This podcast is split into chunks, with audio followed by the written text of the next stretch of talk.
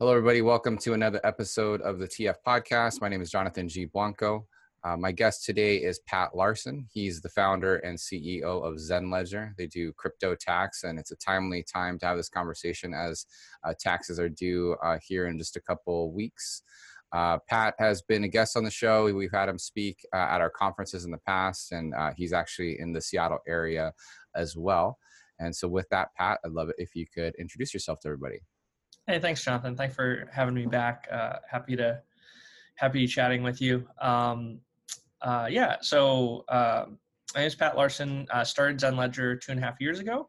Uh, we've we've grown a lot since then. Uh, we help people uh, and tax professionals with their cryptocurrency taxes. We'll you know bring in all your transactions across many wallets and exchanges and save you a lot of time. Uh, and we can look at things like tax loss harvesting to save you a lot of money, or put cash in your pocket, or help you trade better. Um, so that's, you know, that's what we do. And, uh, we're about sixteen people now, uh, venture back through several, uh, rounds, uh, including V C, and it's just, you know, been a lot of fun. Awesome. Awesome. And we've talked about your background in our past episodes, but let's just, we'll, we'll kind of do a shorter version here, uh, for, for this episode. So real quick, when you th- talk about, um, Zen Ledger and kind of how that came up, Um, you know, there are other companies that do uh, crypto tax. What what kind of drew you into that, and why were you like, hey, like we, we have to solve this problem? Yeah. Um, so uh, yeah, quickly, I you know um, I went to the Air Force Academy for undergrad and studied chemistry.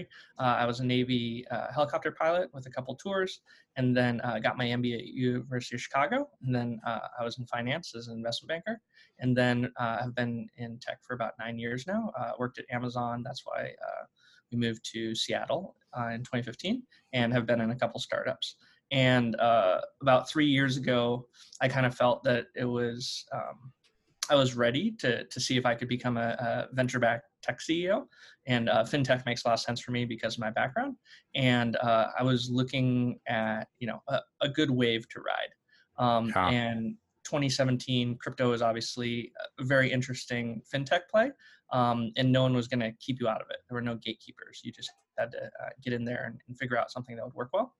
Um, and so I wanted to build like, you know, real infrastructure, and uh, premium SaaS models have always uh, been attractive to me. So um, asking a lot of smart people in the space, um, I, I didn't feel like I was a, an I C O type guy. I, I had no token to, to peddle. There, there were, um, tokens for paying taxes, uh, and, and they didn't. So crazy. Yeah, I can imagine. uh, but but uh, I, you know, the, the thesis was let's go in, let's let's uh, provide a very valuable service, and and the concept of the business fits in a box mentally. It's it's executable, um, and so we were able to get a great team together, uh, great seed funding, got a product out quickly, um, have really bent over backwards to make.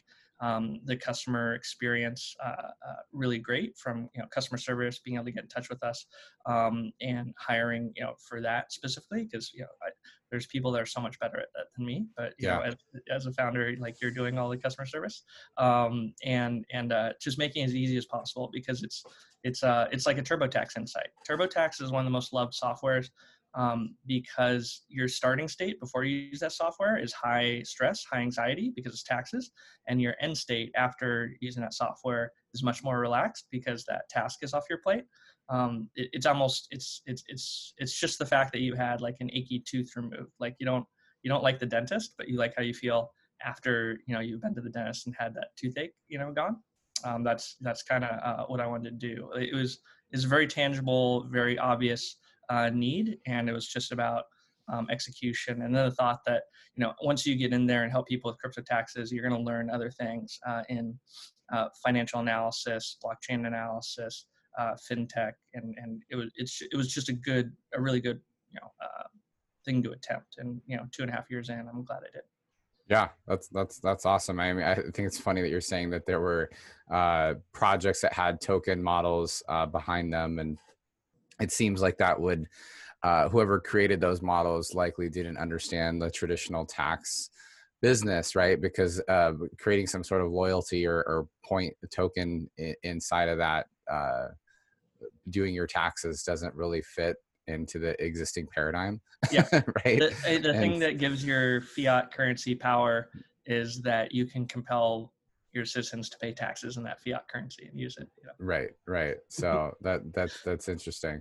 Um, yeah, I, you know, I want to dig on the SaaS model aspect uh, and kind of go on that angle for a little bit. So um, let's talk about SaaS. So, you know, from an investor standpoint, uh, SaaS is always very attractive because it's predictable revenue. Um, in theory, it should continuously increase over time.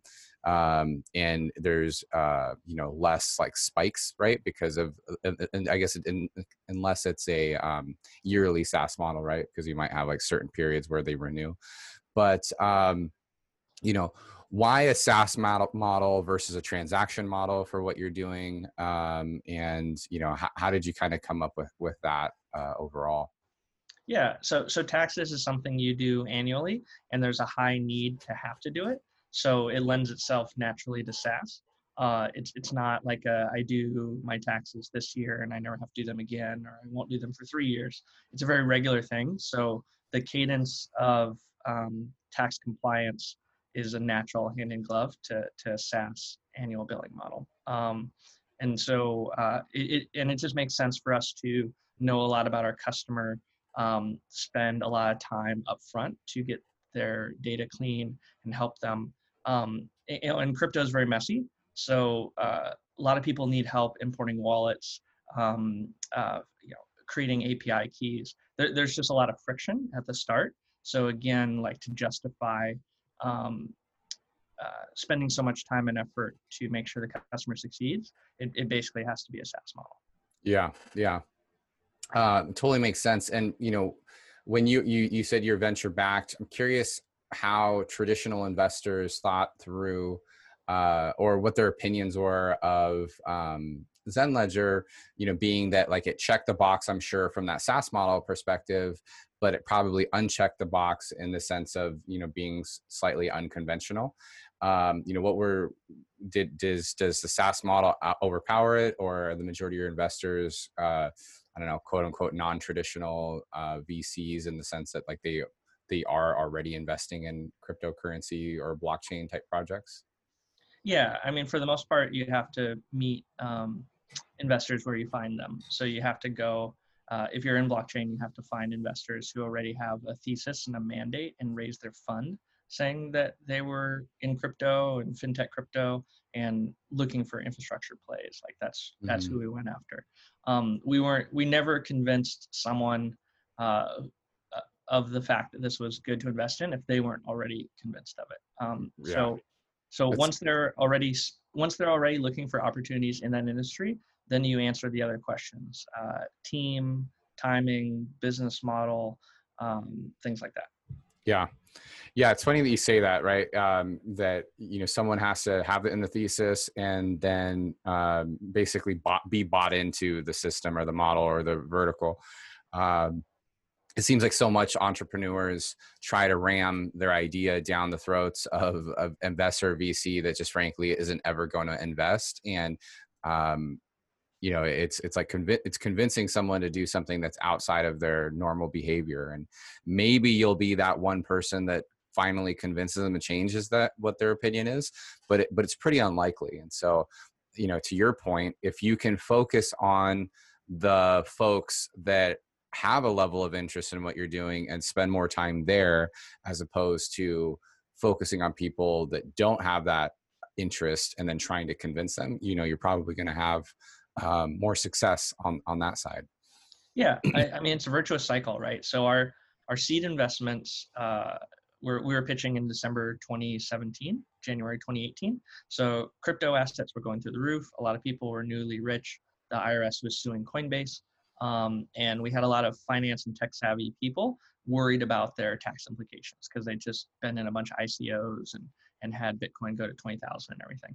Um, so Uh, I was closing seed investments in like half hour Zoom calls from Japan calling in the United States um, be, because like it was such an obvious problem. They were already spending money on it themselves.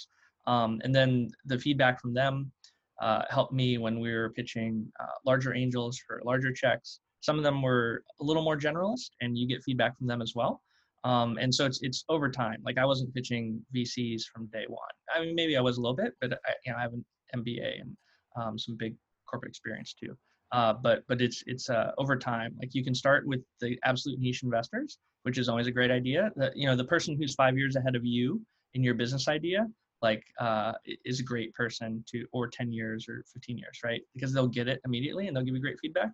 And then like a slight generalist might also be good because they'll ask you um, broad common sense questions that you might be skipping over uh, as well. So, you know, the, the spray and pray approach works if you're in a learning mode um, mm-hmm. and, and you're just doing the fundraising full time.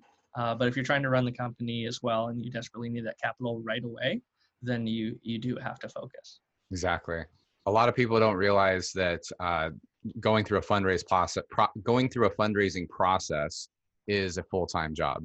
You're right. And then you also have to run your company. So, you know, depending on your team, maybe the C E O takes that on completely and someone else starts to run the business.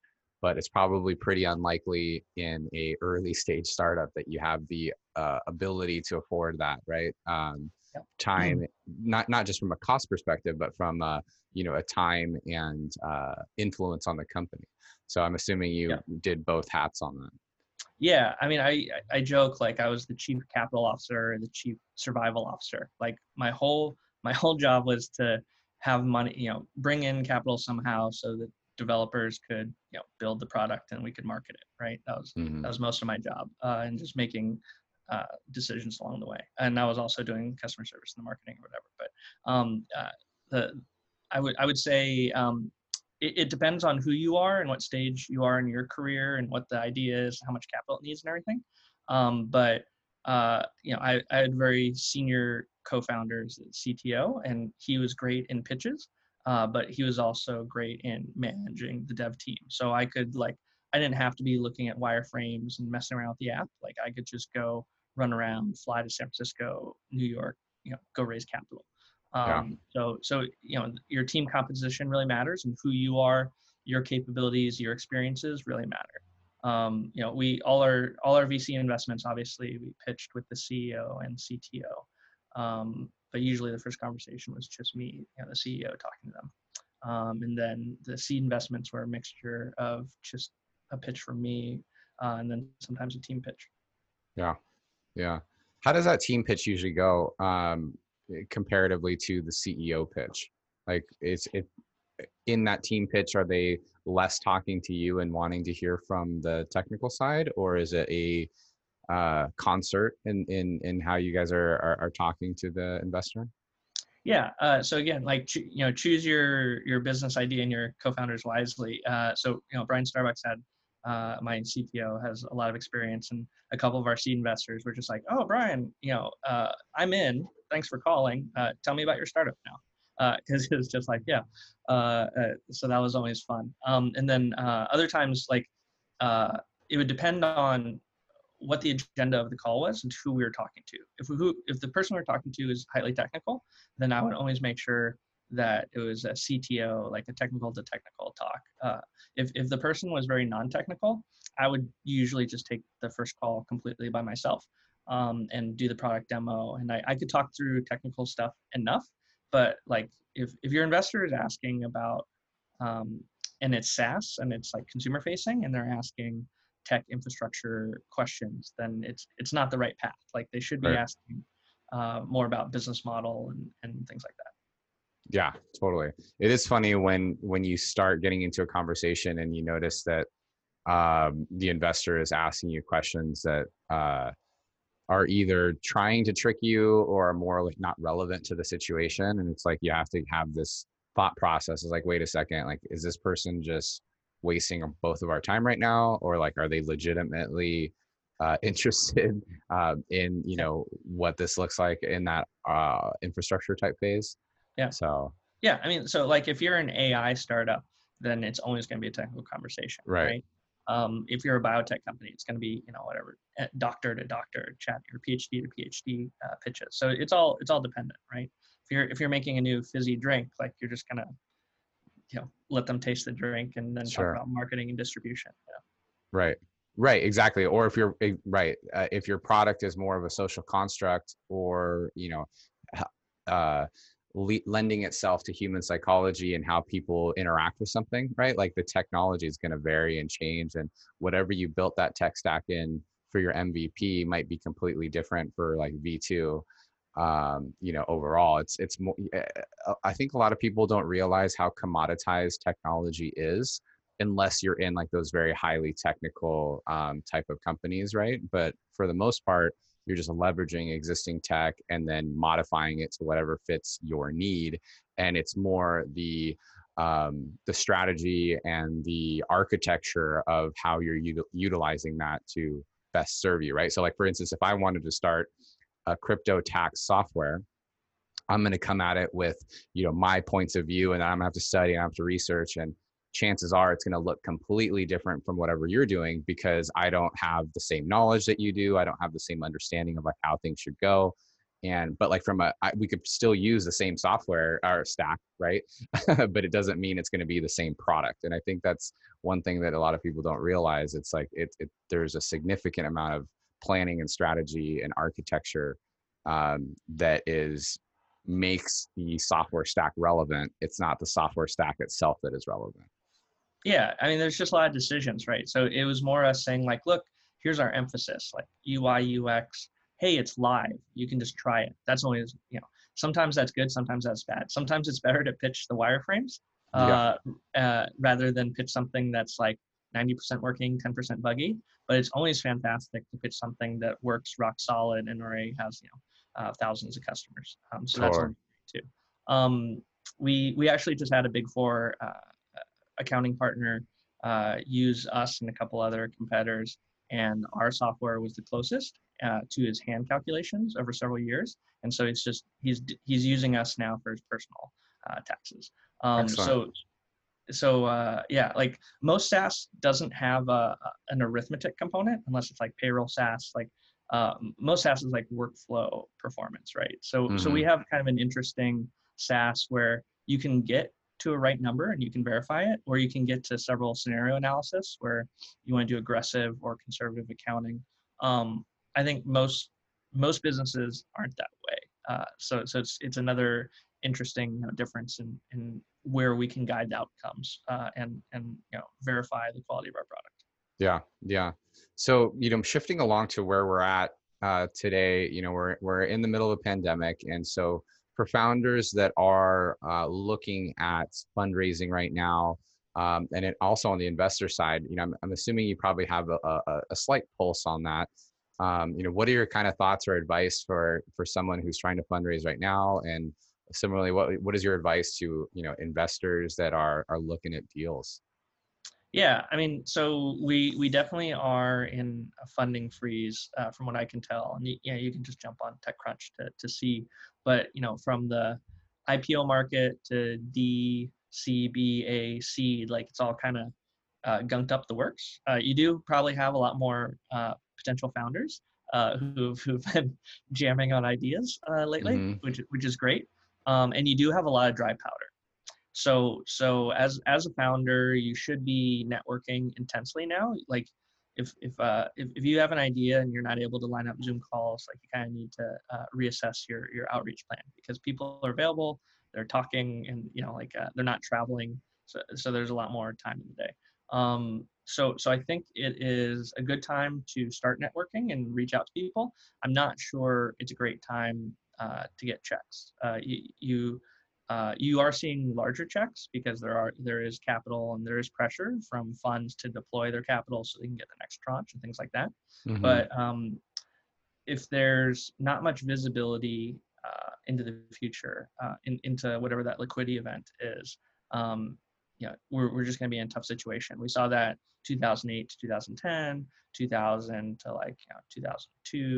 Like we're we're in that kind of phase. We're in the first three months of a, a very tough funding environment for startups. Yeah, yeah, most definitely. Um, and what's interesting about all that is how uh, there's just so many mixed signals out there, right? So if you're a very first-time founder and you've never raised venture capital before, um, and you've never started a company before, uh, I'm not trying to discourage anybody, but like your your chances are going to be more difficult to, on raising your very first round ever. yeah. uh, right now, right? Uh, versus like if you're someone who's had multiple exits, um, you know, you're you're very desirable because of the fact that there is um, going to be limited dollars. They're going to want to make it, you know, focus on that, right? So it's um, yeah, it's definitely a tough time all around. But you know, I'm a big fan of of focusing on revenue, and and that's one thing I always try to encourage uh, startups to do is you know try to prove revenue, however big or small that revenue is, and then Uh, that in turn will also make you more attractive attractive to uh, an investor if, if that is what you're seeking, right? Some level of, of yeah. venture capital. Yeah, there, there's all these things you can do to, um, I, I think of it as little experiments, right? Uh, don't try to hit a home run. Try to incrementally say, hey, like in the next two weeks, how much time, how much cost do I need uh, into this experiment, whatever that is, to learn more and make to get to a decision point, right? Um, and uh, as as you're doing a startup, you can be like, hey, how how quick till we get a live M V P? Is it is it twelve weeks to, for something that kind of works and shows that? Okay, it's probably worth it to push through that and then pitch investors. And if it works, great. If it doesn't, then we have to think like, okay, how much cash do we have in six weeks? Like, what can we accomplish Uh, for six weeks of pitching or something, you know, like think it through rigorously and incrementally so that you're, you're giving uh, the best bang for the buck in terms of de-risking the venture, proving the business model, proving the team, um, getting data like traffic data or whatever. Like think, think about the things that make for a compelling case and how you can, you know, get varying degrees of, of that information in. Yeah, totally. And then, and then similarly, it's like, uh, if you have the opportunity to have maybe those initial conversations or whatever exchange that you've had and, you know, ask if you can provide updates. And, and most V Cs are going to say yes, or most investors are going to say yes, right? Um, and then provide those updates and, and make sure that you are having, um, you know, meaningful improvements on, on what you've been doing uh, yeah, I, overall. You know, just rigorously, like be, be in the habit of typing something up every month. Um, and communicating that out. Uh, and then, you know, maybe it's maybe it's a quarterly thing, but I, I never ask permission to keep uh, potential investors uh, in the loop. I just send send it to them and let them tell me to stop. Um, yeah. And uh, that that that's worked pretty well. Yeah. yeah.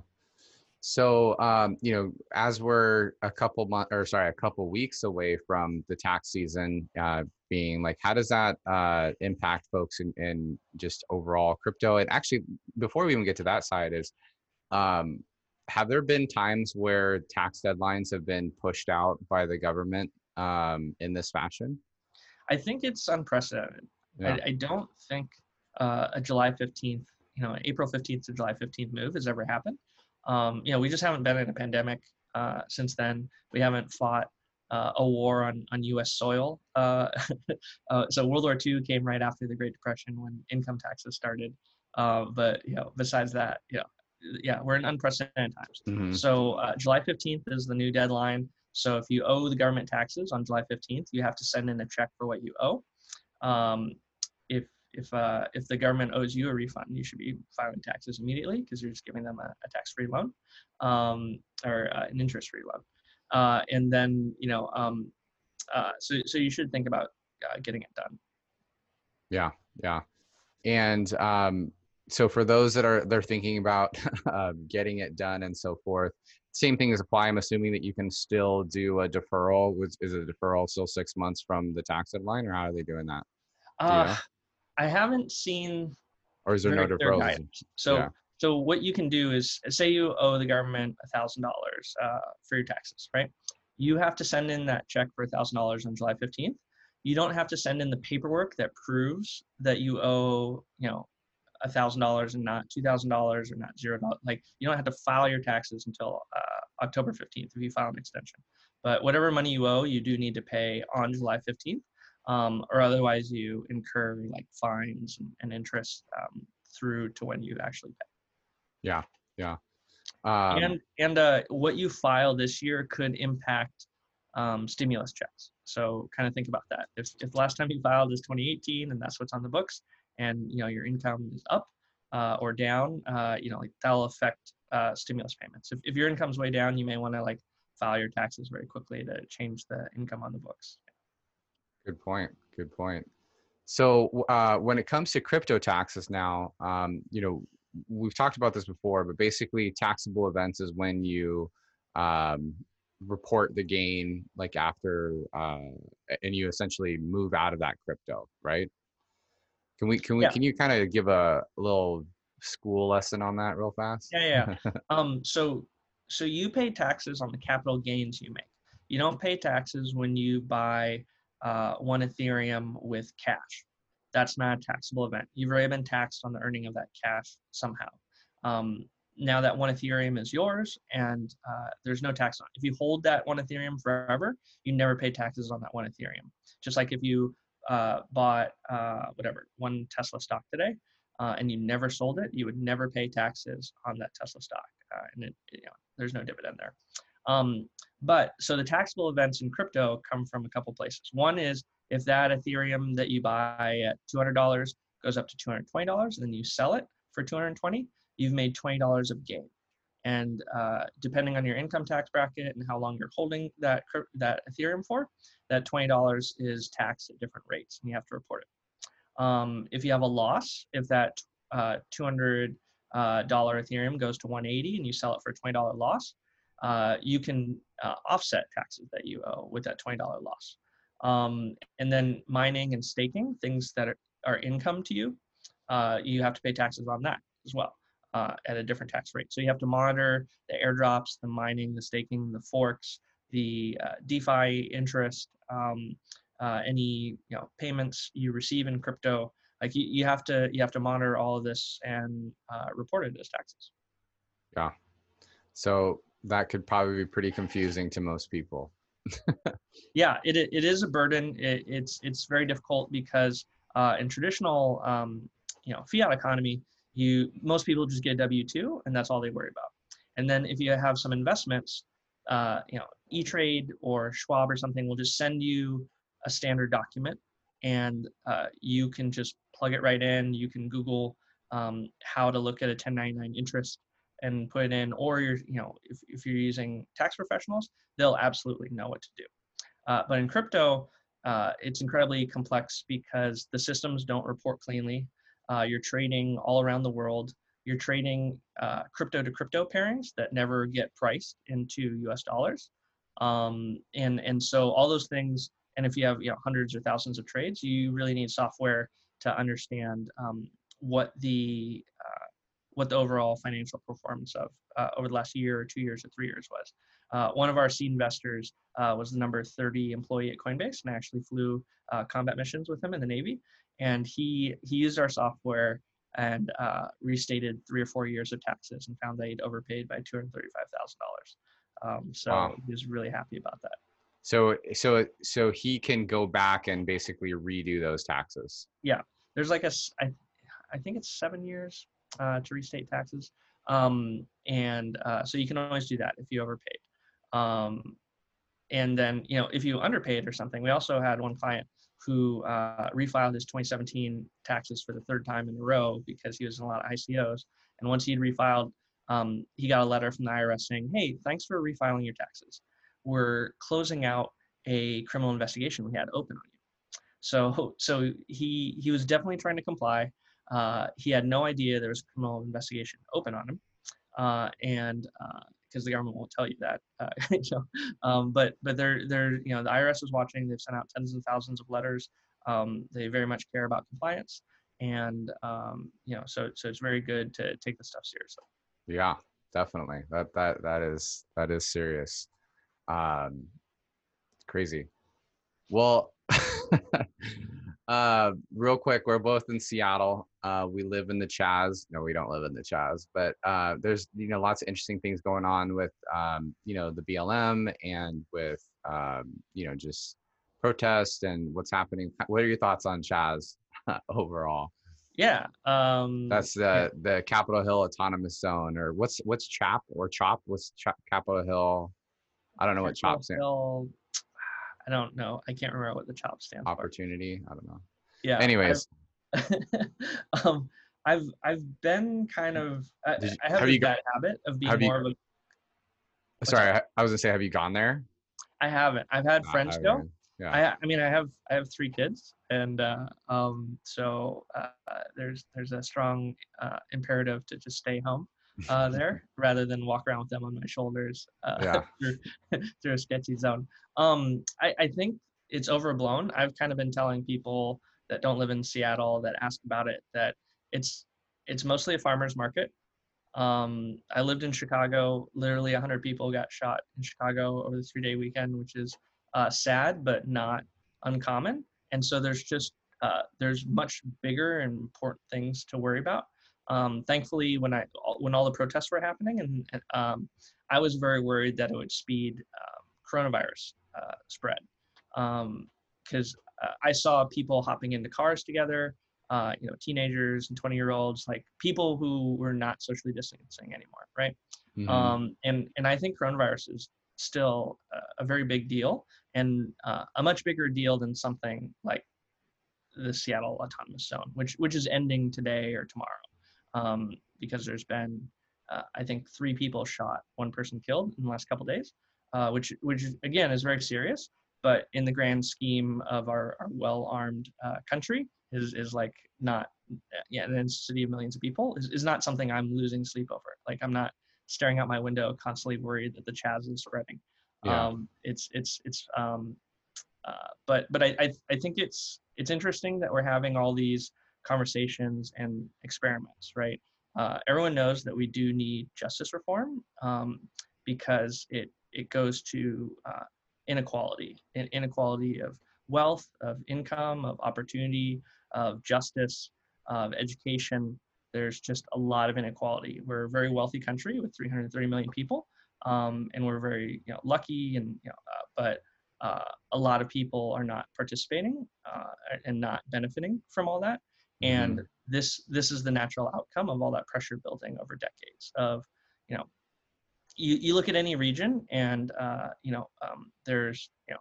an opioid crisis. There's a, a, a manufacturing plant crisis. There's uh, there's an urban crisis. There there actually isn't a crime crisis. There's a criminal justice crisis, but there's not a crime crisis, right? Like mm-hmm. things were way worse in the seventies and eighties uh, in terms of crime, right?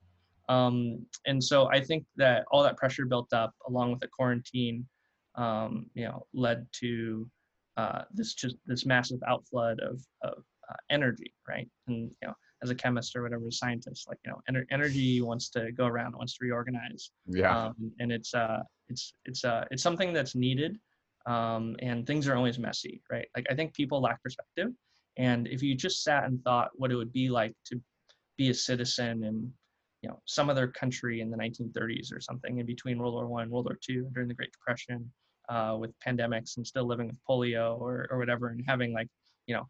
half your kids die before age five. Like that was a that was a rougher time, right? Like we but we have no perspective for these things. Well, you, right. Well, it's crazy because like for us, you know, people of our age, this is probably, I don't know, for me at least, this is the craziest thing I've seen in the U S. What like we're like just overall, right? Pandemic yeah. plus plus um, you know, the inequality plus you know protests, right? Like all that combination. Mm-hmm. Um, but yeah, it, it, you know, right. When you put it into perspective is that, you know, there, there, there hopefully is light at the end of the tunnel. I mean, there's obviously political factors, um, that, that also keep people on edge, right? It, you know, I, I, I say, I've been saying that, um, you know, twenty twenty is like a video game and the end guy is, uh, is what happens when, uh, after the, the election in November. And there's probably like an extra level being the month of December. Like who knows what December brings? Like we know there's an election in November and we know no matter what happens, half the population is going to be super pissed off, yeah. um, regardless of who wins. And uh, and then December, I think that's when the aliens come back and yeah. they're just like, all right, we're done. We're done with this experiment. Yeah. And so. You know, Americans think that every problem is an American problem. Yeah, uh, and it's not. Like political polarization is sweeping across the world. Um, you know, dictators are taking over. Uh, I, billions of people are ruled by dictatorships, right? And then mm-hmm. it's uh, it's like over. I think it's like nearly half the population, or maybe even over, is ruled by by dictators. Yeah, and then it, you know, yeah, And some um, of those dictators were, you know, economic or sorry, um, were uh, uh, elected, you know, officially yeah. elected. But we all know about, you know, things like voter rigging and and uh, that sort of stuff. So yeah, yeah, yeah. Uh, so yeah, you you you get elected president, and then you declare yourself president for life at some point, right? It's, right. It, it was a Lat it was a Latin American trope, but it's it's not just for. It's true. It's true. Um, uh, but yeah, like you know, I I imagine so. The sixties were worse. Uh, as well, right? Um, the, because we, we aren't getting drafted into uh, senseless war. Yeah, uh, I wouldn't have been born without the Vietnam War. My mom's Vietnamese. My mom's side of the family like fled northern Vietnam in nineteen fifty-four when the, when the French were kicked out of there, and then they fought on the U S side and had to flee in nineteen seventy-five with the fall of Saigon.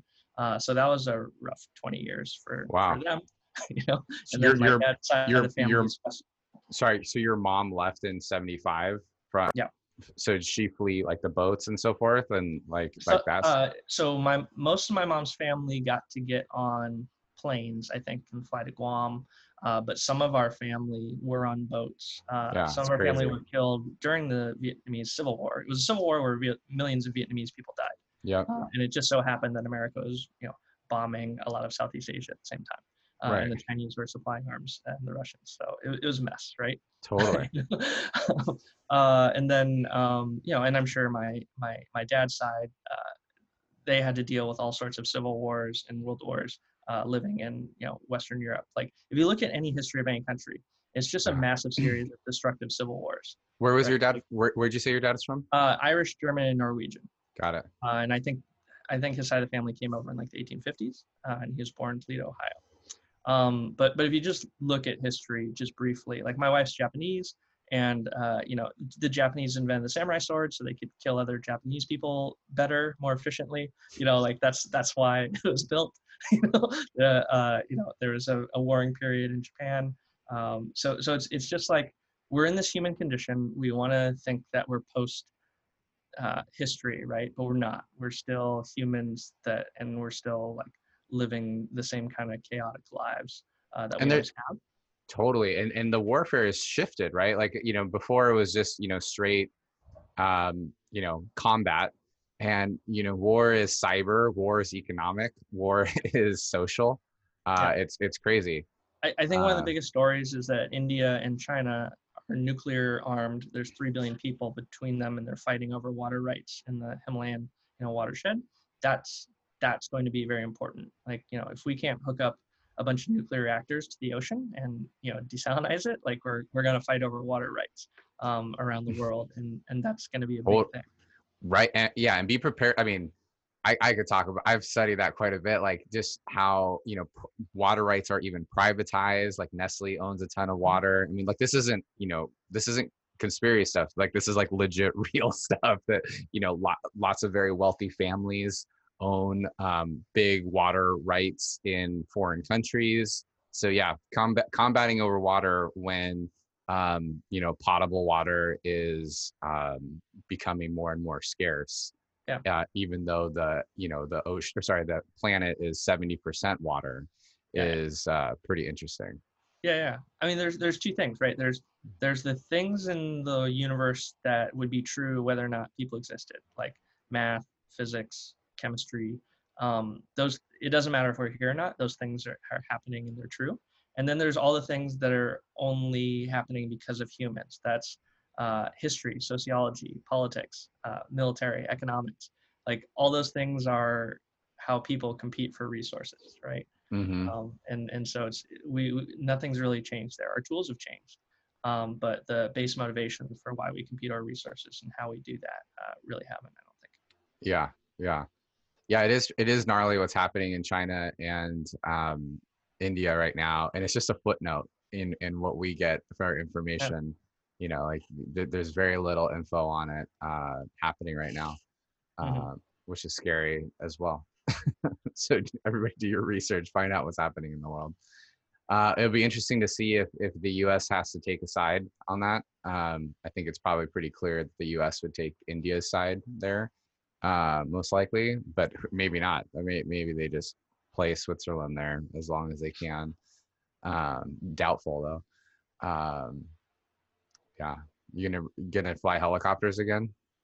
Uh, I don't. So I, I was a professional Russian roulette player, and I got to retire. And so I have no desire to sit back down at the table, right? I, I'm a I'm a huge adrenaline junkie.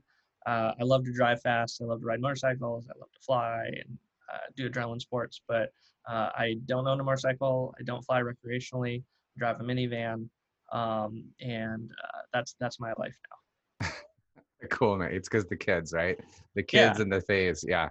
No, it's yeah. funny. Like I used to, I used to do super crazy things. Like, um, you know, when I would snowboard, I'd snowboard in the trees, and I'd, you know, do jumps and crazy stuff. And, you know, when I, we went to Mexico um, one time, and I went boogie boarding. Um, and this is after I, we had our, our son, and it was with my father-in-law and, and uh, my brother-in-law. And um, the wave crashed like just right, and I got knocked out, and I'm in the waves, and like I'm like kind of like walking around, and I can't figure it out. And they had to like come in and like rescue me out of there, and they're like, you know, hey, who are you, whatever, and I couldn't answer those questions. So anyways, I had a concussion, and you know, if they weren't there, I would have drowned. Um, anyways, like from that moment, I'm like, I'm not doing anything stupid anymore. Like yeah. there's, I have a whole family that I have to take care of. I can't do anything super crazy. And like, there's some people who's like, oh, well, you know, life's about risk. It's not worth, you know, it's like, I don't know. I, maybe it's because I just, yeah. you know, put, put the odds in there. Life's actually about reproduction. Right. Like, that's the only reason you're alive, is that every ancestor of yours survived long enough to reproduce uh, from like single celled organisms. Like right. life is about nothing else besides reproduction. What I, um, what I, what I do like to say is like, I don't know, when I'm in my nineties, uh, you know, God willing, I, I, I get to that. I want to just, that's when I want to do all the crazy stuff. Yeah. It's like, yeah. all right, I've lived the full life. I'm going to start jumping out of airplanes. And yeah. heroin's obviously awesome. You know, I haven't tried it.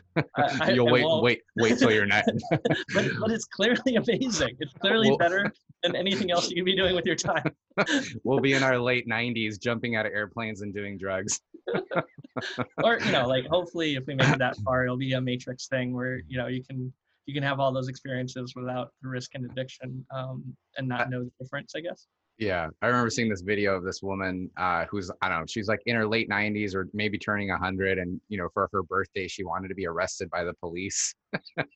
And so the police show up at her house, and they like, and she's like pretending to fight them and hit them and stuff. And then they, they uh, handcuff her and put her in the back of the car. And, you know, of course they're taking her like super gently and, and take the pictures. Just thought, thought it was pretty funny that like at a hundred years old, you're like, oh, I've never been arrested. I want, I want to be arrested now. Yeah. I mean, it's, it's all, it's all house money at that point. Yeah. Yeah, totally. Well, Pat, what is, uh, uh, as you know, the question I like to ask to end my show is, uh, what's the question that you have, uh, for other people that they can think about and answer as they go about their day? Yeah. Um, I would, I would ask, how can you be kinder to yourself and others right now? I think um, that'll, that'll have a lot of benefits regardless. So that's what I'd go with. I like it. Be kind. Do unto others. But my, my mom would just say, like, you know, because that golden rule, right? Do unto others as you'd have them do unto you. But then she would throw in the, and um, never, but sorry, we're saying, yeah, do unto others and, and um, that do unto others thing, but then, um, but never accept something that's done to you that you would never do to someone else. Like yeah, never, like I, don't allow someone to like do something to you that you would just never do. So yeah, yeah. I, I think uh, the silver rule. I think Nassim Taleb tweeted about that too. So um, that would be like don't don't harm others and don't allow others to harm you. Yeah, yeah, totally. Nice, man. Well, Pat, what's what are some good ways that people can follow you or or stay in touch with you? Yeah, on, on Twitter, it's just at Patrick Larson, uh, P A T R I C K L A R S E N. Um, you can go to zen ledger dot io uh, and check us out there as well. Excellent. Excellent. Thanks, man. Well, thanks so much. It was fun to chat. Awesome. Me too. Uh, everybody, thank you for listening to another episode of the T F Podcast. Please make sure that you're liked and subscribed wherever it is that you listen to podcasts um, and YouTube. Uh, also, please uh, do us a favor and rank this uh, with the stars. Feel free to fill those all up. It goes a long way and, and helps us get our podcast in front of more people. Uh, you can follow me on Twitter at, at J G Product or at T F Labs underscore, uh, as well as learn more about what we're doing uh, with the studio and with uh, other events uh, at T F labs dot io. Thanks so much, and we'll see y'all soon.